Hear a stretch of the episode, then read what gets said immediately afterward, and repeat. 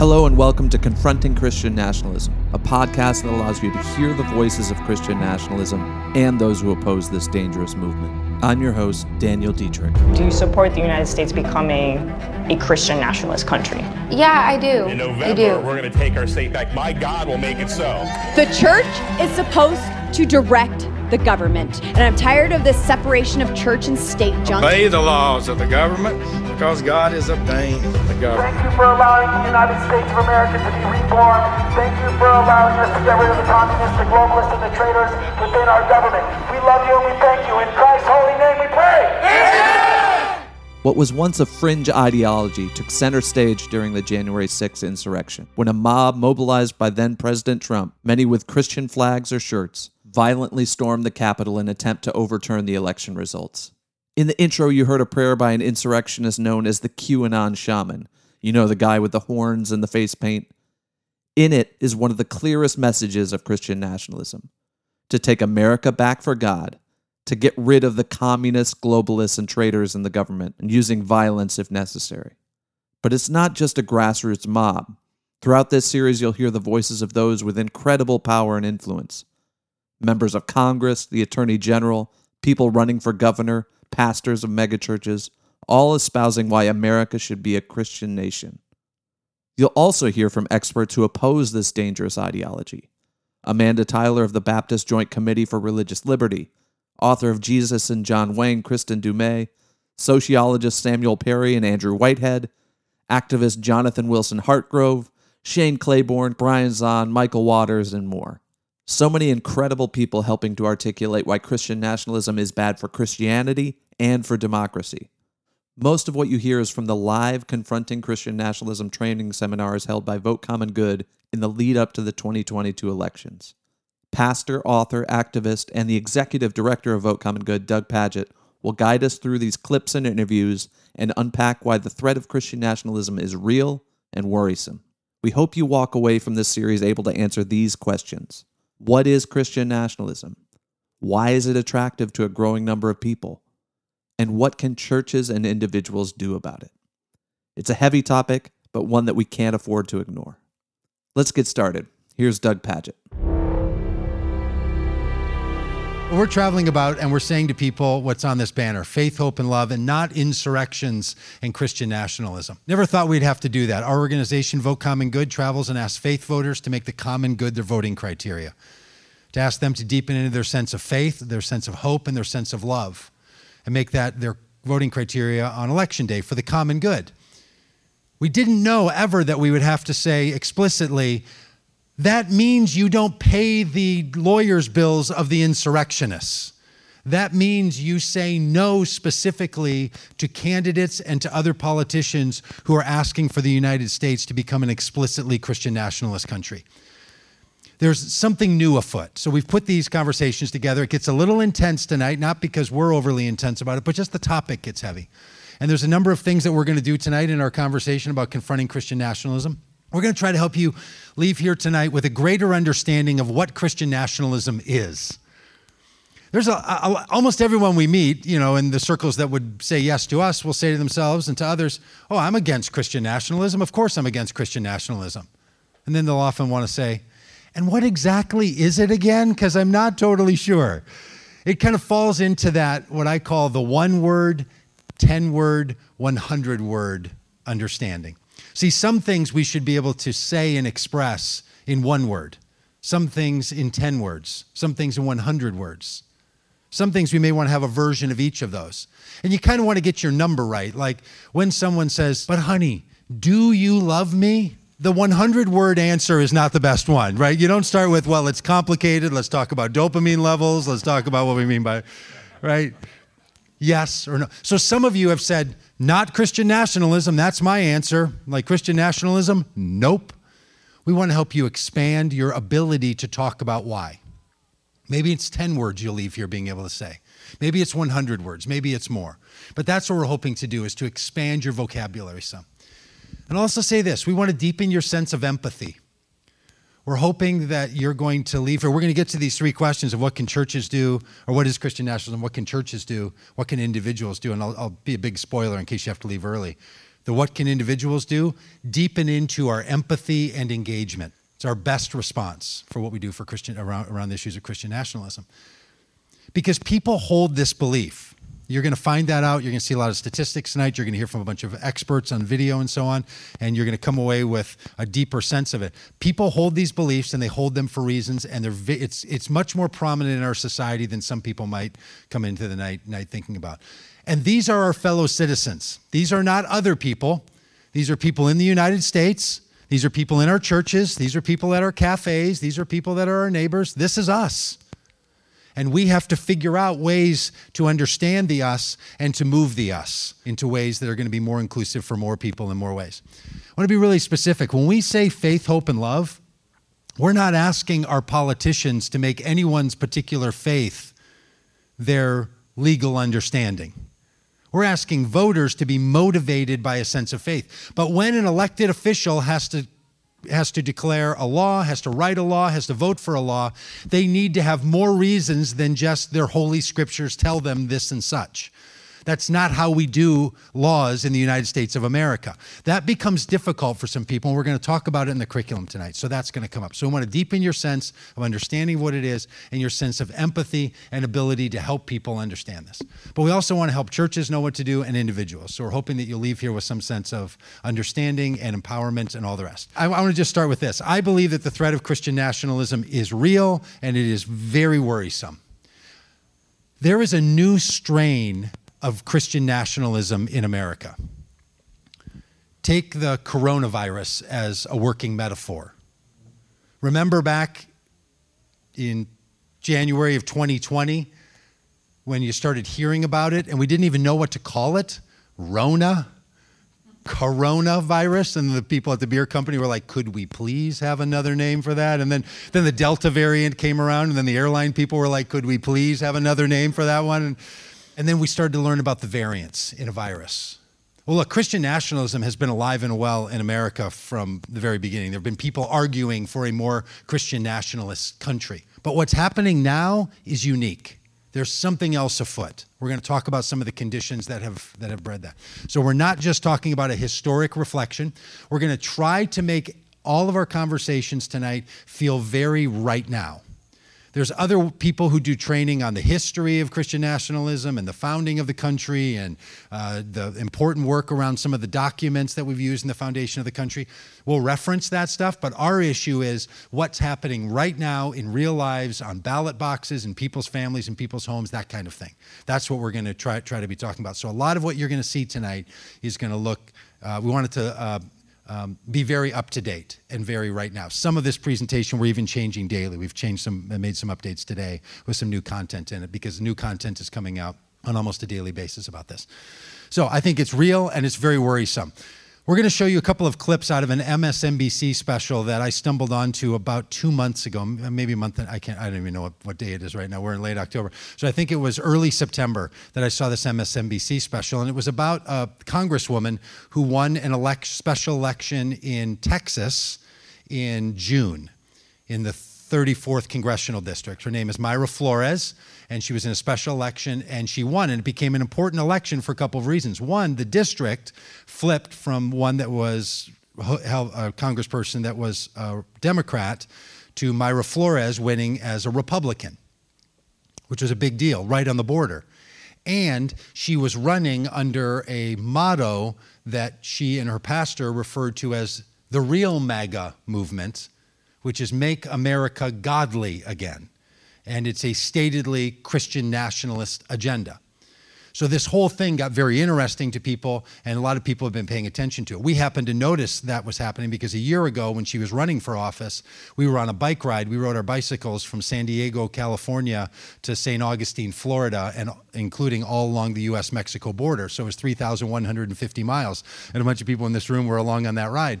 Um, and we're going to be doing versions of that again. So if that's got your wheels spinning or something, you know, keep up with us. We'd love to love to take you on the road with us. Um, and we were riding through this part of like Harlingen, Texas, we saw these signs that were for her, and they were God and family and faith and all these kinds of sign, political signs. We thought, what is up here? And uh, well, you're going to see a little bit of that. So we're going to show you three excerpts out of this special. I think they do a really great job of treating these folks with honesty and integrity, and want them to hear want them to hear for themselves. That's one of our uh, intentions tonight. Is we want you to hear directly from people. I'm going to do everything I can to not overstate the threat of Christian nationalism. I don't want to put words in anyone's mouth. We're not going to be like, if you really understood what this tweet meant, then you would really understand what they're getting at, but they're not telling you what they're getting at. We're not going to take that approach. We're going to talk about the very outward spoken things that people say and do and how they act, and we're going to deal with that. I have two friends in my mind that are Christian, that I think uh, would fit the Christian nationalist bill. Uh, and I sort of will imagine them sitting here and here tonight. And everything I say about Christian nationalism that tries to describe it and, and give its context, I want to say it in such a way that I believe that if they were sitting here, they would say, You got us right. We might disagree with you, but you're not overstating, you're not understating, you're not caricaturing us. That's really important. Deep understanding is essential to us moving uh, on all kinds of issues. And understanding is not the same thing as agreement, right? In fact, you can't get to good, solid disagreements until you really understand. And I think until you can share your uh, somebody else's idea in such a way that they would say, "You've got me right there." That's an important part of it. So that's going to be part of what we're doing. And this piece from MSNBC, which is you're going to see three pieces uh, from this over the course of the night, uh, is a part of that. So here we go. Flores is running at a time when Republican candidates around the country have called for religion to play a greater role in government. Some of them calling for an end to the separation of church and state. Some of them calling for the U.S. to become an explicitly Christian nation. We need to be the party of nationalism, and I'm a Christian and I say it proudly. We should be Christian nationalists. The church is supposed to direct the government. The government is not supposed to direct the church. And I'm tired of this separation of church and state junk that's not in the Constitution. It was in a stinking letter, and it means nothing like what they say it does. We asked Congresswoman Flores for her view of government and religion do you think there should be a separation between church and state? Well, I, I, believe that the government has no business, you know, getting involved with the church. But I do think that the church does have the right to get involved in, in the government and letting us know because again, I believe that the church knows the people better than the government and that is a fact. But I agree that the government has no business, mm, you know, getting involved with the church. There has that to be a separation. Train of thought. Do you support the United States becoming a Christian nationalist country? Yeah, I do. I do. I, I, I believe that we should always put God first. Okay, so these are the kinds of things that maybe has gotten you in this room tonight. It caught media attention when three elected representatives to the United States Congress, Mayra Flores, Representative Boebert, and Representative Greene are publicly saying the kinds of things that you see in that video. We should be a Christian nation. The separation of church and state is junk, and I'm tired of it. And yes, I believe we should be a Christian nationalist country. We should always put God first. These are the kinds of things, not coming from pastors, not coming from parishioners, not coming from people in seminars or in cafes, coming from elected representatives. It's going to be an important part of when we give you some definitional stuff tonight. But it's not just what people are sort of randomly saying, it's what's actually happening. And part of what got us to create a curriculum that you'll see represented on the table and turned into this live presentation after January 6, 2021, was the attack on the US Capitol was a outflow of Christian nationalist thinking. We're going to show you a video here of people inside the Senate dais. These are among the first people in the building. It was shot by someone who was on assignment with the New Yorker magazine. It's a war correspondent and went into the Capitol with the insurrectionists. You'll notice some famous people from that if you followed the news, including the person who's often referred to as the QAnon shaman with the horns and the vests and the painted face, is the one leading the prayer in the Senate dais. So, what you're about to see here is an indication that what happened on the insur- at the insurrection was not just a few Christian flags and a couple of crosses in a big crowd, but the very point of the spear, first people in declaring what they're up to, is this message. And this is about as Christian nationalist of a message as I think you're going to see. Jesus Christ, we invoke your name. Amen. Amen. Let's all say a prayer in this sacred space. Thank you, Heavenly Father, for gracing us with this opportunity. Thank you. Let me take it back. Thank you, Heavenly Father. Amen. For this opportunity to stand up for our God given unalienable rights. Thank you, Heavenly Father, for giving the inspiration needed to these police officers to allow us in this building, to allow us to exercise our rights, to allow us to send a message to the tyrants, the communists, and the globalists that this is our nation, not theirs. That we will not allow the America, the American way of the United States of America to go down. Thank you, divine, omniscient, omnipotent, and omnipresent Creator God, for filling this chamber with your white light of love, with your white light of harmony. Thank you for filling this chamber with patriots that love you and that love Christ. Thank you, divine, omniscient, omnipotent, and omnipresent Creator God, for blessing each and every one of us here and now.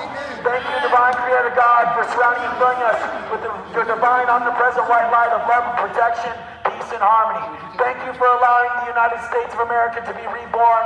Thank you for allowing us to get rid of the communists, the globalists, and the traitors within our government. We love you and we thank you. In Christ's holy name we pray. Part of what makes a lot of us nervous is that what happened on January 6th, I don't believe was a one off. I think it's a part of a strategy. And it's a part of a more militant, violent expression of Christian nationalism. Or better said, that violence is being baptized by Christian nationalist thinking as if they're on a mission from God. And it's not some fun 1970s and 80s reference that we're on a mission from God. It's people violently attacking the United States government under that auspices. So these are the kinds of things that have a number of us concerned. And we also know that people are talking very straightforwardly about the intention to utilize Christian nationalism in Christian communities to establish conservative political ideology. You're going to hear in a little bit a number of experts that are going to say to you Christian nationalism is fundamentally a political ideology. It's not even a political party, it's a political ideology, however. And you'll see a bit of that. This, this man, a- a- Abram uh, Enriquez, he's somebody who organized the work that Representative Flores did in u- utilizing churches in the Make America Godly Again movement uh, in, in Texas. And you'll, you'll hear his comments here. Can you tell me a little bit more about Bienvenidos Faith Assembly Team? How do you all organize? In 2019, uh, we realized that to better engage and mobilize the Latino voters and to expose the message of conservative policy, the best way to do it was through the churches because uh, eight out of 10 times, if a Latino is being outreached through the church, more than likely they believe in some of the conservative platforms. Uh, so it's much easier for them to get out and vote Republican. The Congresswoman started and ended her campaign in the church. How effective was that? The most effective. Yeah. Flores were able to bring that message to South Texas and say, listen, no more church lockdowns, uh, no more uh, harassment and attacks on the church. Get out and vote. Vote for someone that will protect uh, religious liberty. And that's why over, I think, 75, uh, a coalition of over plus 75 churches came together and said, we are supporting um, Mayra Flores uh, at, through our congregation, letting them know who is running for office. Is that a new strategy? I mean, is, is it a new strategy to sort of deploy No, churches no, and the pastors? The Democrat Party has been doing that with black churches for years and years and years. And it took outside organizations like Bienvenido to come in and tell churches, hey, it is your right to be involved. So if Republicans don't start strategizing with Latino pastors and churches like the Democrats have done for years with the black uh, church, uh, there will be no victory for conservative candidates uh, across the country. God, family, and country. Why do you think those three words resonated so much? It is With Latino specifically. It is the heartbeat of the Latino community. You can't have moral values without having faith, faith in something, faith in having, eh, understanding that God is, your rights come from God and God only, right? So tying those things into That's to a dangerous thing to say, that your rights come from God and God only. What do you mean by that? Absolutely not. Are you kidding me? I would rather say that my rights come from God than rights come from government. Government can take away my, my, my rights. I mean, in, in the Constitution, we have unalienable rights that, co- that God that come from our Creator. Being that we have the opportunity of life, liberty, and the pursuit of happiness, that only comes from you understanding that there is a moral conscience, right? And for Latinos, that means believing that our rights come from our God-given rights, come from God and not government. And I think that Congresswoman Mayra Flores is able to uh, make that a political campaign. When I talked to the Congresswoman, She even said that she would support the United States becoming a Christian nationalist country. Know, those are her words. Do you support something like that? 100%. 100%. Do you support the United States being a Christian nationalist country? 100%. This is the kind of thing saying it out loud when people say they now just say it out loud. They're not just working on the sides. It's directly. That is an agenda item among some people. Now we're going to talk a lot about the spectrum of Christian nationalism, who's, you know, how people see themselves and so on, but there is a certain set of people with a very deliberate agenda politically that also want it to be a Christian nationalist country. This is part of the reason it's in the news, why we're traveling and others because we're no longer simply in a situation where it's a fringe movement. 5 years ago I was saying to other pastor friends of mine, don't worry about Christian nationalism. I mean, it's fringy, no one's going to do anything about it. It's not something we need to be concerned with. I don't know if I was just dead wrong or if it's just changed so dramatically, maybe a combination of the two. But the situation we are in now, where this kind of thing is so common and is such a conversation point, where there are people running for elected office on a Christian nationalist agenda, is something that is akin to previous times in the United States history you could take yourself into the 1780s, you could take yourself into the 1870s, you could take yourself into the 1930s and see the places where those movements were also afoot. And there's another one of those happening now that's new and fresh and happening in new ways, and not simply limited only to white churches. That's another movement that is afoot that we all should pay attention to. Now, I want to say a couple of things definitionally. When we talk about Christian nationalism, we're saying that Christian nationalism is, as a threat, it, it's not about people exercising their faith. It's not about telling Christians not to be active with their faith. It's not telling Christians not to be active in the public sphere. It's not telling Christians not to be active in politics. Absolutely. Let your faith drive you. Say, This is why I'm here. This is what motivates me and gets me up in the day, if that's what motivates you and gets you up in the day. It's not an issue of being Christian in America.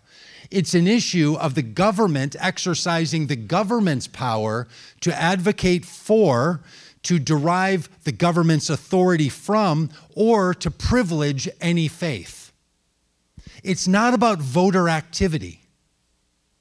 It's about the government saying Christianity has a preferred place in America, and it is the default from which we derive our power, the thing that we want to accomplish, and the rationale for what we do. That's the difference.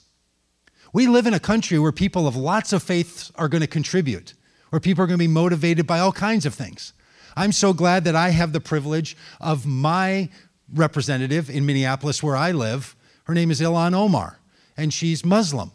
And I want her to deepen into her faith, and I'm going to deepen into my faith. And I vote for her not because we're in the same faith family or community or agree on our religious beliefs, but because we both believe in the common good. That's why I vote for her. That's what my commitment is. But when she goes to set a law, when she goes to vote for a law, I don't want her turning just to her Quran for the only place she's going to find her inspiration, to take passages from the Quran and make it the law. And I don't want people going into the Jewish text or into the Gospels.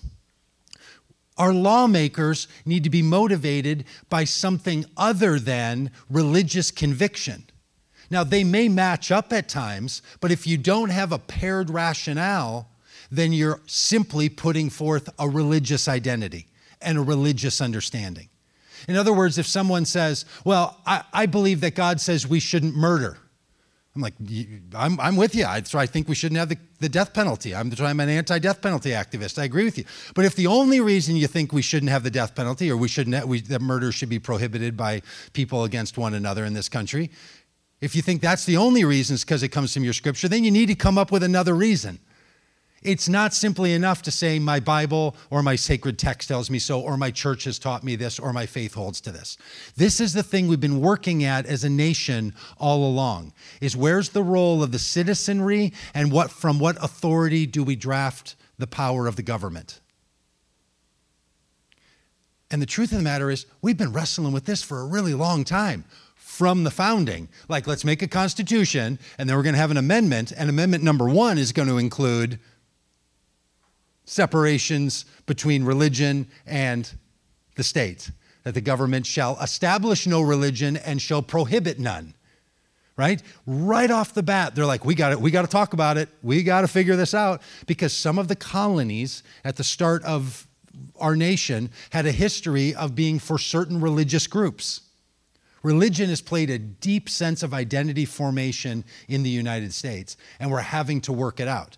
I think we're moving in a direction toward Christian nationalism that is not healthy for this country. It's dangerous for its citizens, it's bad for the faith, and it's not going to allow a government to function. We can't function under this.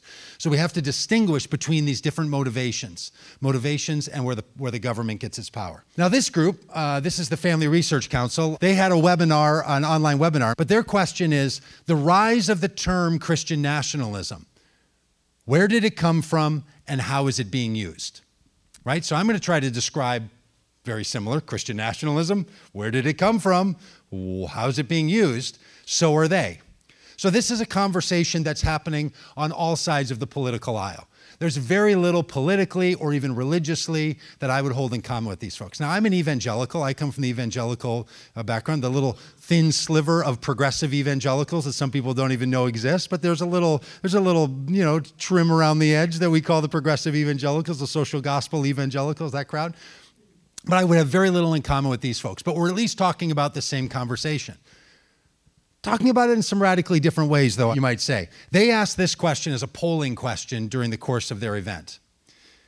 And the question is what is Christian nationalism? So they did the poll three different times during the course of the event. One option is well, I'm not certain what it is, but it's definitely not what the left says it is.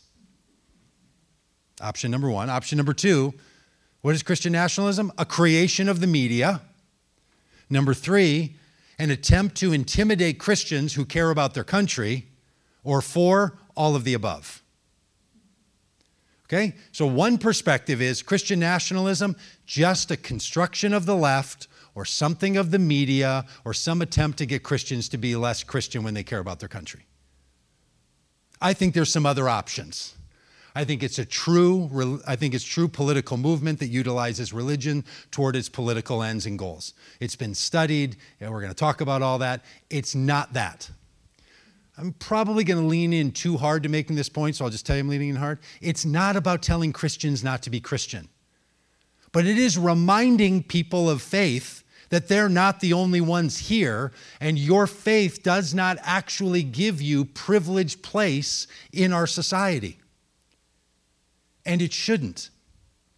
I saw a training on diversity, and the diversity trainer, and this was on race, racial and ethnic diversity training, and the trainer said, "How many of you are committed to diversity?" And people were all in the room, you know, to uh, a self-selected group, so they all raised their hand, and then the trainer said, "If somebody has their hand up and could answer for us, the rest of us, when you say diverse, you mean diverse from what?" And then the trainer said, if you meant diverse from white, then you're seeing that you're starting with whiteness as the default, and everything else is diverse from the default. Well, most of the world isn't considered white, so why is that the default, right? Similarly with Christian nationalism if people believe that Christian Christianity is the norm, or they want to say Judeo-Christian life is the norm, and everything else is in response to it, that's the kind of thing that starts to feel like Christian nationalism, as opposed to there's just a lot of us.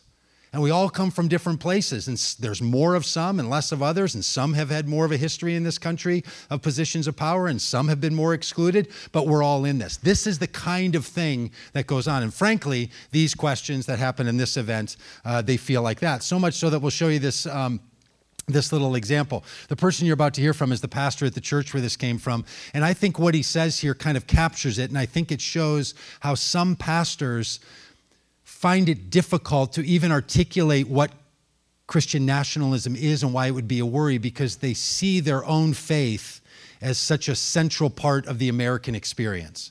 What he's referring to just before this, only a half, less than a minute long clip, but what he's talking about was President Biden's speech, a, a speech that President Biden gave, where President Biden used the phrase the soul of America.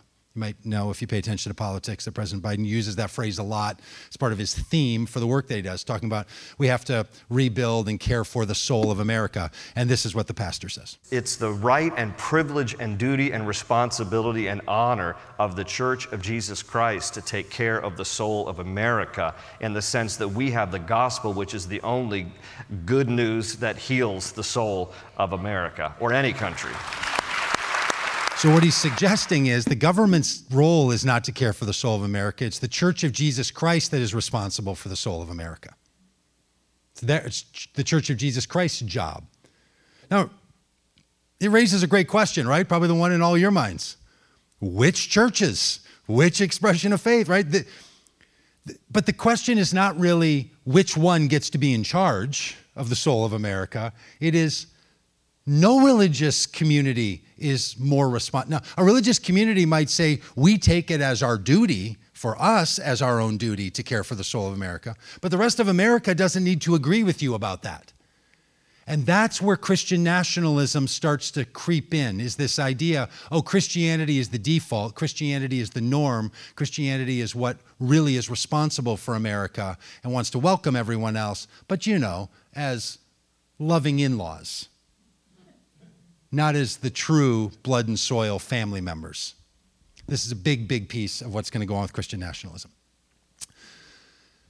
Here's an example. Uh, this, this just took me uh, in a way that, um, I mean, I had a very hard time from uh, election night in 2016 uh, for a, a few years. And this is the thing I worried about, and then we heard. Now, this is Jeff Sessions when he was the Attorney General of the United States of America. I have no, I'm not making any claims at all about the faith of Jeff, Jeff Sessions other than to say he professes to be a Christian, and I believe anyone in any profession of faith they make about anything. So I don't question his faith in one bit. He's making comments here about the rationale for family separation at the US Mexico border, using the separation of children from their family as punitive punishment so that people will not cross the border seeking asylum. And he's talking about, you'll hear it at the end, that that's what he goes to, and he, he talks a bit about that. But here's his rationale for it. And I would cite you to the Apostle Paul and his clear and wise command in Romans uh, 13 to obey the laws of the government because God has ordained, ordained the government for his purposes. Orderly and lawful processes are good in themselves consistent, fair application of law is in itself a good and moral thing, and that protects the weak, it protects the lawful. Our policies that can result in short term separation of, of families is not unusual or unjustified. All right, so I have watched this a whole bunch of times. There's three movements to that little bit. One of them I agree with, that middle part. Following the law is important. I wish everyone in the administration would have done that and would continue to do that. I think that's really important. We should advocate for that. The things on either side of that, that family separation is not a problem and is not unusual, oh, yeah, it is. And yes, it is, in my opinion. But that first bit, I commend to you the Apostle Paul in Romans 13 now, look, as a pastor, I might want to say that to all of you. I might want to say, hey, we should think about the teachings of Jesus and the teachings of the Apostle Paul and what was written in the book of Titus or what you're going to find in the book of Genesis or Galatians. For sure, we should talk about that because we want to go to the border and we want to help you. Yep. But when you're the Attorney General of the United States declaring a new practice of law on behalf of the United States, you don't start with the Apostle Paul. That's the kind of thing that, frankly, the, one of the reasons there's a new variant of Christian nationalism is because the Christian nationalists, and, and I'm, not, I'm not accusing them of this, I'm repeating what they say, have said that what they saw in the Trump administration was such clear, concise approval of Christian nationalist understanding that they feel that any attack on that administration is attack on Christianity. So they're deeply convinced that it was a Christian nationalist movement. We're going to get to that later about why people support Christian nationalism and how they get into and what it is. But this is the kind of example that I'm getting at when we suggest it's the role of it's not the role of the motivation of the voters, it's when the government says where does our rationale for our law come from? You don't say Romans 13. Even if you think it, your stated purpose, your stated rationale ought not be that. And that is such a clear violation in, in, in my estimation. Um, here's another one uh, that uh, I think will, uh, will, will, will capture some of your attention. We have the power of God with us. We have Jesus Christ that we're serving here. He's guiding and directing our steps. And in November, we're going to take our state back. My God will make it so. That man is running for office in Pennsylvania, and he has declared it in many ways over and over. What we're going to do, because my God is going to make it so, is make biblical instruction the law of the land in Pennsylvania. These are the kinds of things that people are talking about that are concerning. Now, one of my friends who I picture in my mind that's sitting right here, he wrote something on my Facebook post and said, God, you people in your Christian nationals, there's so many other things to worry about. It's not that big a deal. Don't worry about it. All right, so if we agree on what it is, then it's fair enough for someone to say, I don't think that's a big deal. I mean, I think it's such a big deal. We drive around and talk to strangers about it at eight o'clock at night on a Thursday, you know? Yeah, okay, so I think it's a big deal. You don't think it's a big deal. We can have that conversation. But let's not try to say what that Christian nationalism is something else, because this is really what it is, it is about.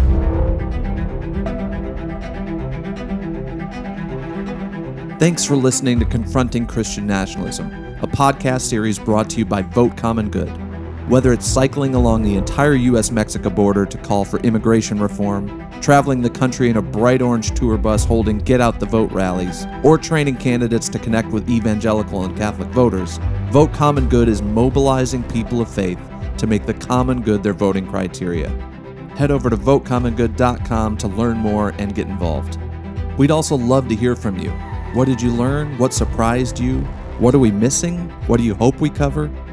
Drop us a note at info at votecommongood.com. This series is produced by me, Daniel Deitrich, at Common Good Media, and our theme music is composed by Pendulum Theory. If this show has been helpful to you, share it with a friend, hit that subscribe button, leave us a review, or consider funding our work at votecommongood.com. Thanks again for listening, and may your commitment to the common good drive you to confront Christian nationalism wherever it's found, whether it's the halls of Congress or your local church. Take care. We'll see you soon.